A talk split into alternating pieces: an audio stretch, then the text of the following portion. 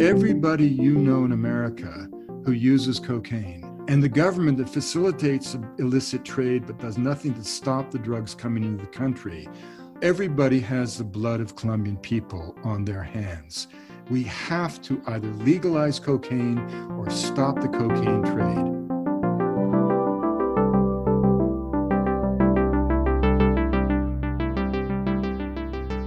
Welcome to Cambridge Forum. I'm Mary Stack, Director of Cambridge Forum, and today we are honoured to have with us both a stellar intellect and a remarkable human being, the world-renowned cultural anthropologist Wade Davis. Wade is joining us from the University of British Columbia in Vancouver, where he holds the leadership chair in Cultures and Ecosystems at Risk. Wade has been described as a rare combination of scientist, scholar, poet, and passionate defender of all of life's diversity. In addition to writing 20 books, Davis has taken award-winning photographs, he's made documentary films, explored people, plants, and places all over the planet. He was the National Geographic Explorer in residence for more than a decade and became an honorary citizen of Colombia in 2018. And that's actually what this program is devoted to today. Wade's latest book, Magdalena, River of Dreams, is all about the history of a very complex country and his love affair with Colombia. So most people's knowledge of Colombia is extremely limited, and it's, you know, some cartel drug soap that's on Netflix. It's not your view, obviously. You must be very, very proud of the country because otherwise you wouldn't be a citizen. Can you tell us how the love affair with Colombia began? Look, Colombia has suffered for 50 years a violent conflict that left 220,000, maybe 260,000, nobody really knows, dead, 7 million internally displaced. For a time, there was a kidnapping occurring every 3 hours of every day around the clock throughout the year. But always the Colombian people have been the innocent victims of a war caused exclusively by the flood of illicit money due to the cocaine trade. At no point during the war, on all three sides, paramilitary, guerrilla, and military, were there more than 200, maybe 300,000 combatants in a country of 50 million. Most Colombians were innocent victims caught in a vice of war, individuals who had never seen, let alone used, cocaine. To give you a sense of the scale of it, at the height of the Medellin cartel, with the Americans spending up to $60 billion a year fighting their war on drugs, the Medellin cartel was putting 80 tons of cocaine into America every month, $70 million of profits every day. The accountants back in Medellin were budgeting $1,000 a week for the purchase of elastic bands just to wrap the illicit cash. In the last year before the final signing of the peace agreement in Cartagena in 2016, the FARC, the dominant leftist guerrilla group, down at that point to 6,000, maybe 8,000 cadre, mostly teenagers in search of a free meal, was nevertheless, through extortion and drug trafficking, most of it cocaine, generating $600 million a year. So if you give me the Beverly Hills Boy Scouts and $600 million, I can wreak havoc in Southern California. And the reason this is so important is that as we reduce Colombia to caricature through series like Narcos, we are forgetting that we are the engine that has driven this nightmare. It is consumption of drugs in bars and bar rooms across America that has fueled the flames of war. How would Americans feel if Canada had patterns of drug consumption and laws that facilitated a black market trade, yet implementation of those laws that was so slack that the trade was never seriously impacted, such that 85 million Americans would be forced to flee their homes? Well, that's what happened in Colombia. And yet, despite that, through all those years of agony, Colombians maintained civil society and democracy, greened their cities, sought restitution with indigenous people unlike any other nation state on the planet, created millions of acres of national parks, and laid the foundation for an economic renaissance as young Colombians forced to flee the country because of the conflict are coming back equipped with skills in every conceivable vocation, coming home from every capital of the world. And people are within Colombia, waking up to the fact that the richness of the country is in its natural beauty. Colombia is geographically, ecologically, botanically, the most rich country on earth. There is no place in Colombia more than a day removed from every known ecological niche to be found on the planet. You know, Colombia is by no means a place of violence and drugs. It is a place of colores y cariño, where the people have managed to endure this horror because of the strength of character, because of their spirit of place, because of the immense generosity of heart that typifies the Colombian people. Look, at a time, just to put it in some kind of comparison, when Americans have been treating refugees at the Mexican frontier, refugees that are for the most part fleeing political chaos created by the interventions of the Americans in the 1980s during the zealous crusade against the left in countries like Guatemala and Nicaragua, and the chaos created today by the movement of cocaine through Central America, as America has sealed off the Caribbean, and yet Americans continue to savor and delight and do anything they can to get their hands on this awful drug. We turn away mothers and put their children in cages, frankly, whereas the Colombians, who are faced in the wake of the peace agreement with a peace accord that has literally 500 or more clauses, the implementation of which will cost $45 billion at a time when oil prices have plummeted, and yet they've been managing to absorb not one, not a dozen, but 1.8 million desperate refugees from Venezuela who have not been turned away at the border. They've been welcomed, they've been housed, fed, the children have been schooled, the elders have been given medical care, everyone's been given food. This is the most extraordinary humanitarian gesture that any nation state has done in the Americas in my lifetime. And yet Colombians don't get credit for that. They continue to get pilloried by this cliche, driven by our perception. You know, my friend Sandor Uribe, who's a paisa from Medellin, grew up in Medellin at a time when by the time she was 15, she couldn't distinguish the sound of thunder from the sound of Escobar's bombs going off. And so the family sent her to live with her grandmother in Miami. And she was made fun of for being from the land of Escobar by high school students in Miami whose main social activity was the pursuit of drugs, with cocaine being their drug of choice. Sandra had never seen, let alone used, cocaine growing up in Medellin. And so the book, Magdalena, River of Dreams, takes the Magdalena, the river that flows south to north, the river that is both like the Mississippi, a corridor of commerce, but it's also the fountain of culture, you know, the source of poetry and literature and prayer and music. And it tells the story of the nation through the metaphor of the Magdalena Valley, which is home to 80% of Colombians and generates 80% of the national economy. And in a way, its sociology is serendipity.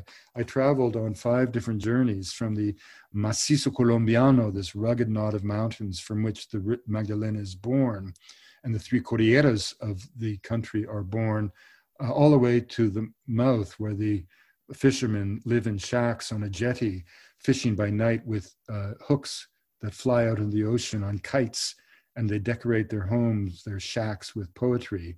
And it tells the whole story of the country through the people that I met. And I would just turn up in a village and wait until I met someone who had something powerful to say that I thought the world needed to hear, which, as Hemingway said, was the essence of storytelling. So in that sense, you know, a friend of mine, Hector Abad, who's one of Colombia's great writers, and his book Oblivion is simply incredible. And it's an account of the assassination, in the wake of the killing of his father. You know, in all the horror of Colombia over the last 50 years, there have been a handful of assassinations that have truly shaken the entire country. And the death of Hector's father, a social reformer, a physician, a benign, kind, lovely individual, did shake the nation. And Hector has been famously, as a prominent journalist and writer, known for his bitterness in the wake of that tragedy that has left him with almost a love-hate relationship with Colombia. So when he read Magdalena, and he wrote in the back of the book, you know, only Wade and Magdalena could allow me to love my country again. That's really what the book is all about. It's kind of a love letter to a nation, and a nation that made my life possible. You know, I first went to Colombia when I was 14 alone, when my mother told me that Spanish was a language of the future. I was with a small group of schoolboys, in fact, and they were all older than I was. I was just 14, and they were billeted with wealthy families and spent a sweltering season in the streets of Cali, Colombia. And I, by contrast, was billeted with a more modest family in the mountains above the city, at the edge of trails that reached west to the Pacific. And I never saw the other Canadian lads, many of whom succumbed to what the Colombians called mamitis, or homesickness. And I felt, by contrast, that I had finally found home. And so then I returned 6 years later at the age of 20 as a young botanical explorer with a one-way ticket and a small pack of clothes and just 2 books, Lawrence's Taxonomy of Vascular Plants and Walt Whitman's Leaves of Grass. And I believe that bliss was an objective state that one could achieve just by opening yourself to the world. And both metaphorically and literally, I drank from any body of water, including tire tracks in the road. And I was always sick, but even that seemed to be part of it. You know, malarial fevers that would rise through the night and break with the dawn. Once on a day's notice, I embarked on the traverse of the Darien Gap, 250 miles of swamp and rainforest, and became lost for 2 weeks with no food. And when finally emerged and got on a small plane for Panama City, I landed at the airport with only the ragged clothes on my back, all of which were saturated from vomit. The passengers had thrown up all over me by accident, and $3 to my name, nowhere to go, but I had never felt more alive. And so Colombia really matched the intensity of my passions in a way that I've always felt that I owed something to the country. And in a way, Magdalena River of Dreams is a love letter to the country, but it's also a statement to the world that Colombia is on the edge of an extraordinary resurgence of hope. And that if we could clean up the Rio Magdalena, which is what everybody says, that would be the ultimate symbol that while the world may be falling apart, Colombia is falling together. That's beautiful. Beautiful metaphor. You've been listening to Cambridge Forum as we continue our discussion of Magdalena, River of Dreams, A Story of Colombia, with cultural anthropologist Wade Davis from the University of British Columbia in Vancouver, where he holds the leadership chair in cultures and ecosystems at risk. So how important was your poetry in terms of connecting with the people? Were you taken in easily, or did you have to prove yourself? Well, because, you know, the book I wrote, One River, which was translated by a Colombian poet and came out in 2002, a low point in Colombia's fortunes. And this was a book that recounted my travels with Tim Plowman, who was the protege of the legendary Harvard botanical explorer, Richard Evans Schultes, the man who sparked the psychedelic era with his discovery of the magic mushroom, so-called, in Mexico in 1938. And Schultes had found his life in Colombia. He had spent 12 uninterrupted years in the Northwest Amazon. Mountains bear his name, as do protected areas. You know, he was, for his students, kind of a living link to the great naturalists of the 19th century.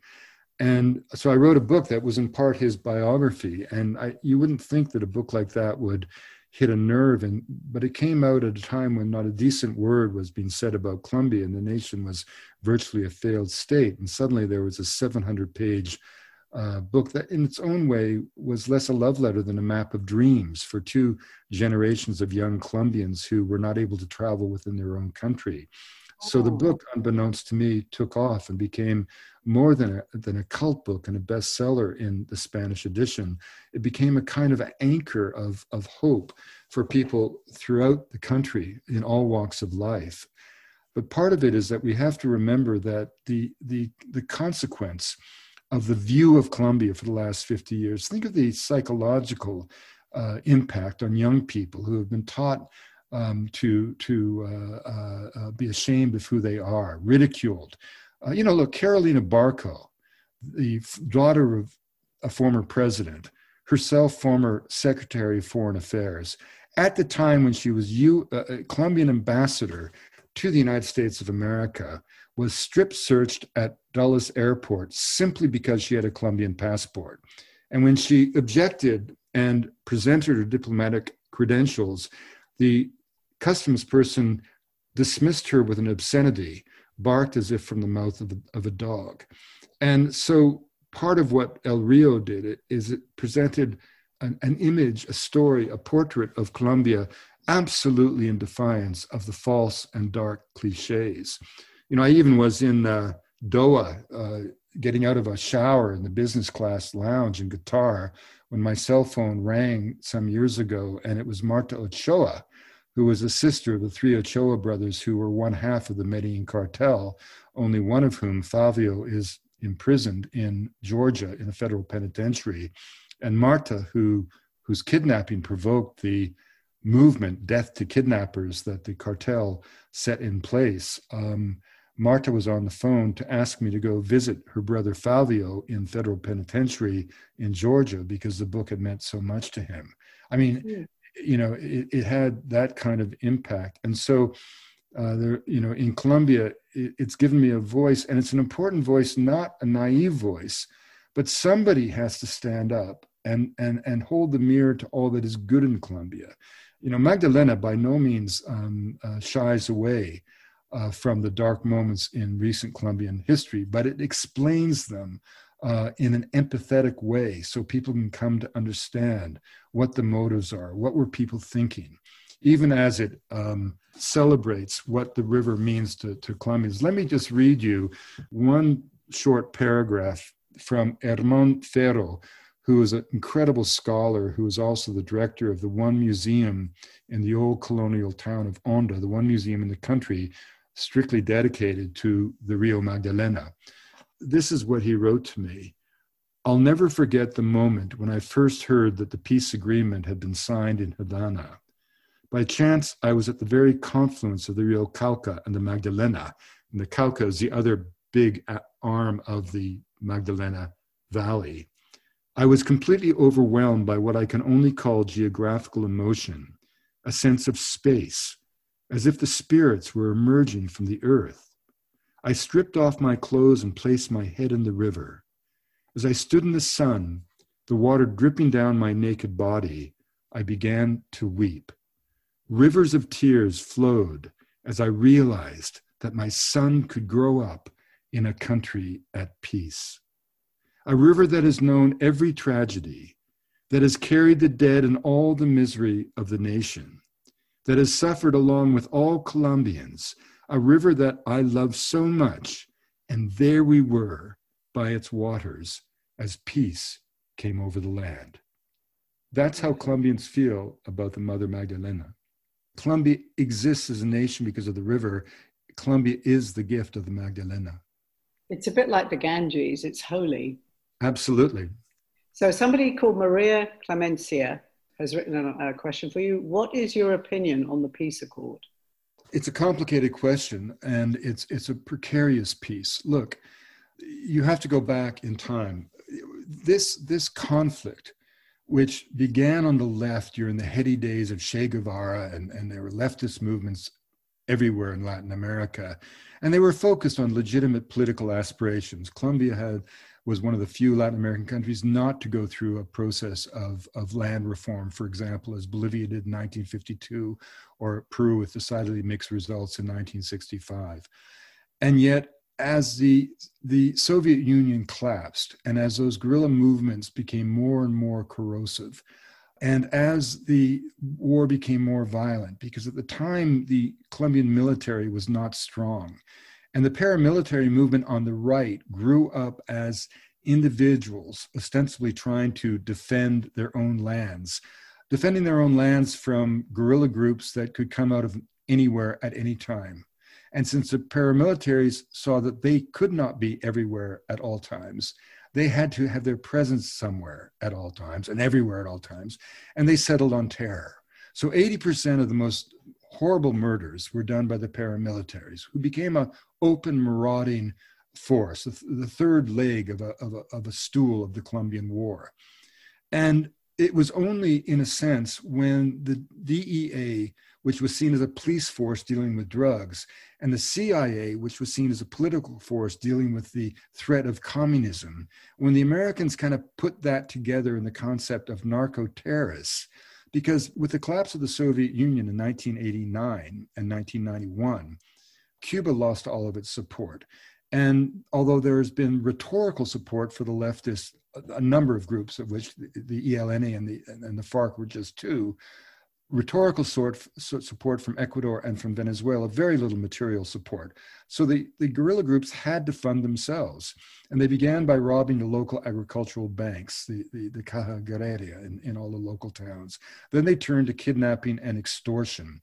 And then they found their way into the lucrative drug trade, not exactly what revolutionaries had in mind. But that's how, before the final agreement was signed, FARC was making $600 million a year through illicit activities. Now, in 2002, the election of Álvaro Uribe, who was from the far right, in a gesture sort of like Nixon going to China, he was able to formally demilitarize the paramilitaries in 2006. It was a lenient arrangement because they weren't about to lay down their arms to march off into a prison. It was no perfect solution, but at least it removed them as an open marauding force.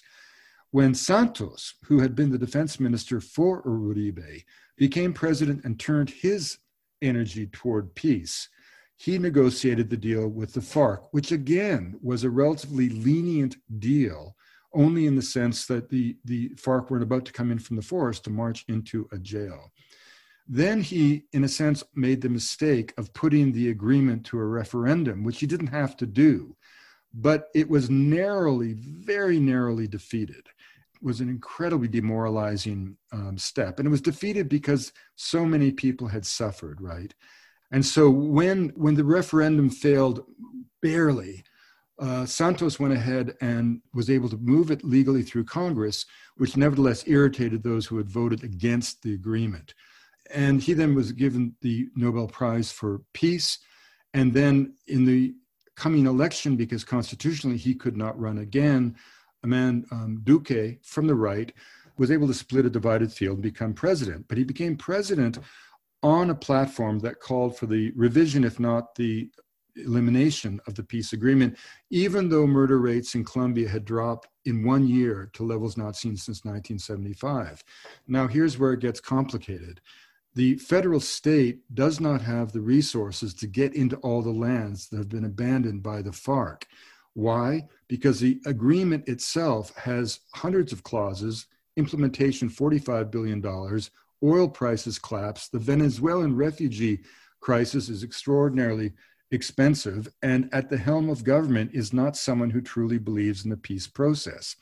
And in these areas, in the absence of a federal presence, all the cartels have reemerged. And again, the civil society lifting up its head only to have that head cut off by those who do not want a presence of the federal state in those remote areas.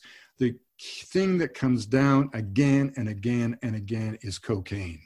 Until governments have the wisdom to eliminate the illicit trade through the cleansing stroke of legalization, it's very difficult to see how peace and stability in its totality can come to Colombia. And this is why this book has an important resonance for Americans, because this is not something happening in distant lands. There are today more people in more places using more cocaine than ever before.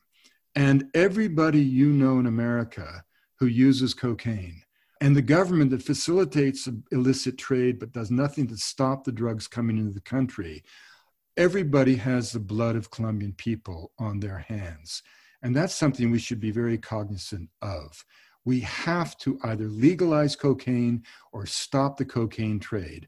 And since the latter has proved to be impossible despite the expenditure of over $1 trillion and the mobilization of the entire military apparatus of the United States, the only solution is the legalization of a drug that is best compared to a drug used by your dentist to extract teeth. It's a horrible drug that comes from a plant known as the Divine Leaf of Immortality. Let's get people using coca leaf, and let's leave cocaine hydrochloride as an anesthetic to the dentist. Wow. Very good question that's just come in before we have to kind of wrap things up shortly. How can America borrow some of the aspiration and hope you describe are embedded in Colombia?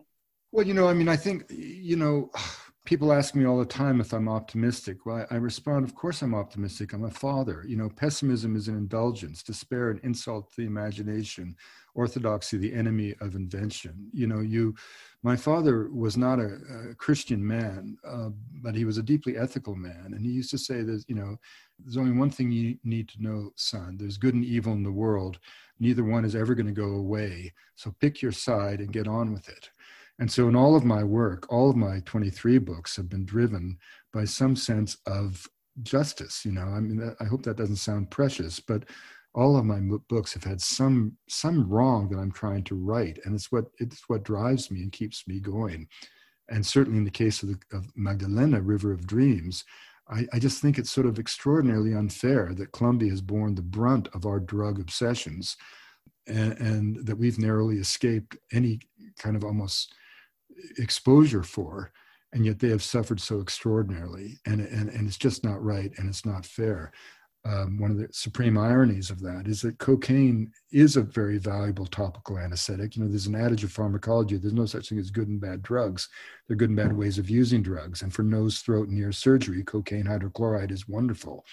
And similarly, you know, the coca leaf is the divine leaf of immortality. Now, the campesinos who are cutting down forests and growing coca are doing so because no other crop can compete. Coca yields 1,000 times any other crop. So they're going to grow coca. So it behooves us to create a legal nutraceutical market, not for cocaine, but for coca. And to compare coca with cocaine is like comparing potatoes and vodka. I mean, one of the ironies of coca is that the efforts to eradicate the fields began 50 years before there was ever a drug problem. As physicians in Lima looked up into the Andes and saw social pathologies, and because issues of, you know, illiteracy, poor nutrition, and because issues of economic distribution of wealth challenged too closely the bourgeois foundations of their lives in Lima, they settled on coca as a culprit for everything. And yet during all those years between the 1920s and 1975, nobody did a nutritional study of the plant. And had they done so, they would have discovered that the plant has a small, tiny amount of the alkaloid, analogous to the caffeine in a coffee bean. And yet it's also full of calcium, more than any other plant known to science, perfect for a diet that lacked a dairy product. It has a rack of vitamins so that if you take your daily coca leaf consumption, that's all you need in terms of vitamins. It has enzymes that enhance abilities of the body to digest carbohydrate at high elevation, making it perfect for a potato-based diet of the Andean region. So, you know, one simple assay showed that this was a plant used with no evidence of addiction or toxicity by pre-Columbian peoples for over 4,000 years. So what we need to do is separate coca from cocaine and create a legal market for this incredibly benign, extraordinarily helpful stimulant, which is much milder than coffee or tea or chocolate even, but is incredibly more useful as a minor stimulant in our modern age. And so this is the kind of thing we can learn from traditional cultures, you know, in South America. And coca deserves to be celebrated, illicit cocaine condemned. Thank you, Wade. Thank you, Mary. Thanks for listening to today's Cambridge Forum with world-renowned cultural anthropologist, author, and explorer Wade Davis.